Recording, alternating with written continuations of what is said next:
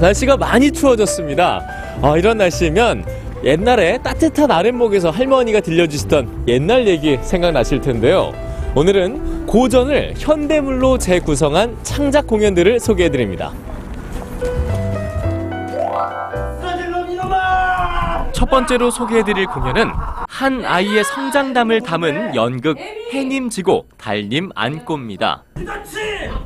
세상으로부터 동떨어진 숲속 도깨비들이 사는 늪보다 더 깊숙한 곳에 사는 한 아이와. 아이에게 집착하며 사는 노인의 이야기로 시작되는데요. 노인의 구속과 집착에서 벗어나 바깥 세상으로 나아가는 과정에서 만나게 되는 도깨비들은 무대를 더욱 생동감 있게 표현합니다. 연극을 맡은 동희향 연출가를 직접 만나봤습니다. 네, 반갑습니다. 네. 이 작품은 이제 어떻게 보면 좀 더 재밌고 그리고 좀 더 이해하기 쉽고 그렇게 볼 수 있을까요?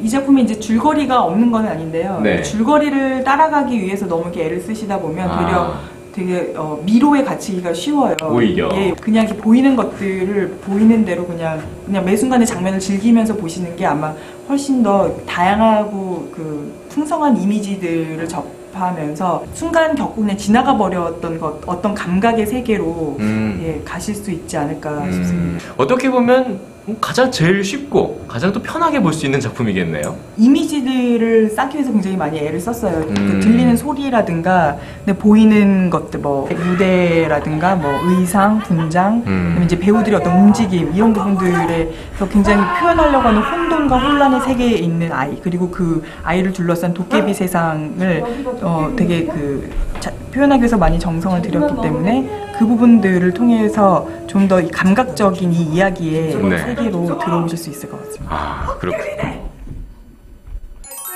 다음으로 소개해드릴 공연은 연극 돌아온 박첨지입니다.